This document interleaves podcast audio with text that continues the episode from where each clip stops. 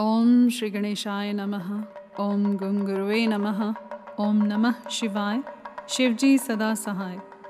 भगवान शिव के लिंग एवं साकार विग्रह की पूजा के रहस्य तथा महत्व का वर्णन। सूत जी कहते हैं, शौनक, जो श्रवण, कीर्तन और मनन इन तीनों साधनों के अनुष्ठान में समर्थ न हो, वह भगवान शंकर के लिंग एवं मूर्ति की स्थापना करके नित्य उसकी पूजा करे तो संसार सागर से पार हो सकता है। वंचना अथवा छल न करते हुए अपनी शक्ति के अनुसार धन राशि ले जाए और उसे शिवलिंग अथवा शिव मूर्ति की सेवा के लिए अर्पित कर दे। साथ ही निरंतर उस लिंग एवं मूर्ति की पूजा भी करें। उसके लिए भक्ति भाव से मंडप, गोपुर, तीर्थ, मठ एवं क्षेत्र की स्थापना करें तथा उत्सव रचाएँ।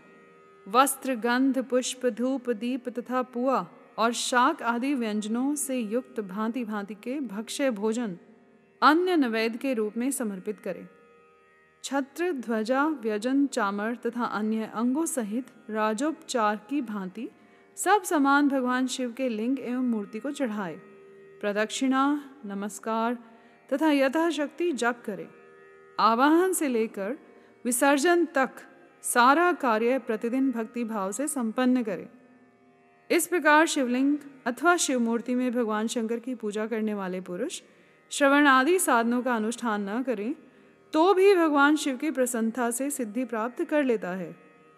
पहले के बहुत से महात्मा पुरुष लिंग तथा शिव मूर्ति की पूजा करने मात्र से भवबंधन से मुक्त हो चुके हैं।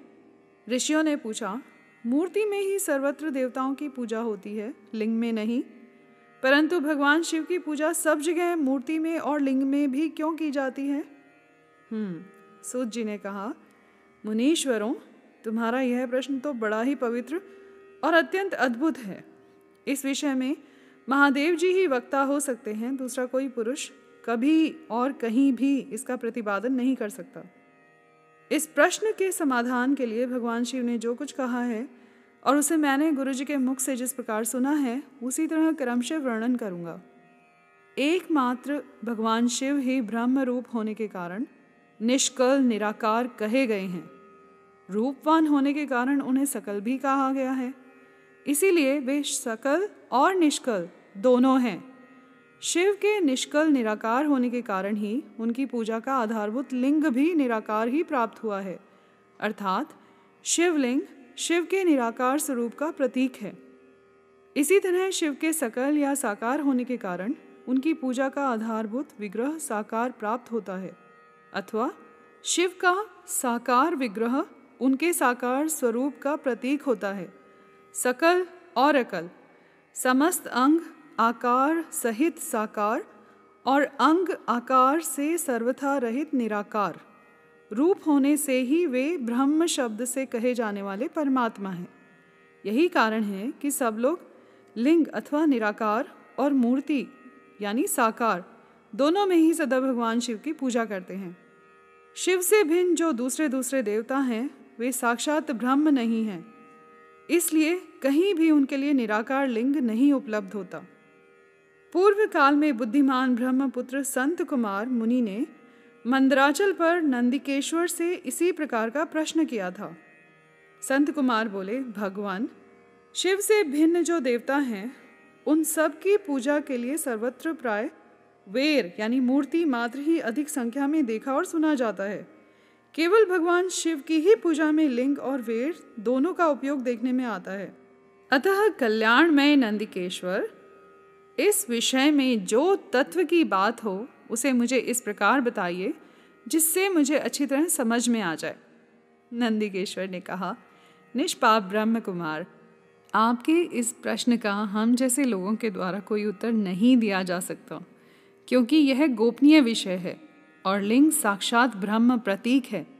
तथापि आप शिव भक्त हैं, इसलिए इस विषय में भगवान शिव ने जो कुछ बताया है, उसे ही आपके समक्ष कहता हूँ। भगवान शिव ब्रह्म स्वरूप और निष्कल निराकार हैं, इसीलिए उन्हीं की पूजा में निष्कल लिंग का प्रयोग होता है। संपूर्ण वेदों का यही मत है। संत कुमार बोले, महाभाग योगेंद्र आपने भगवान शिव तथा दूसरे देवताओं के पूजन में लिंग और वेर के प्रचार का जो रहस्य विभाग पूर्वक बताया है, वह यथार्थ है।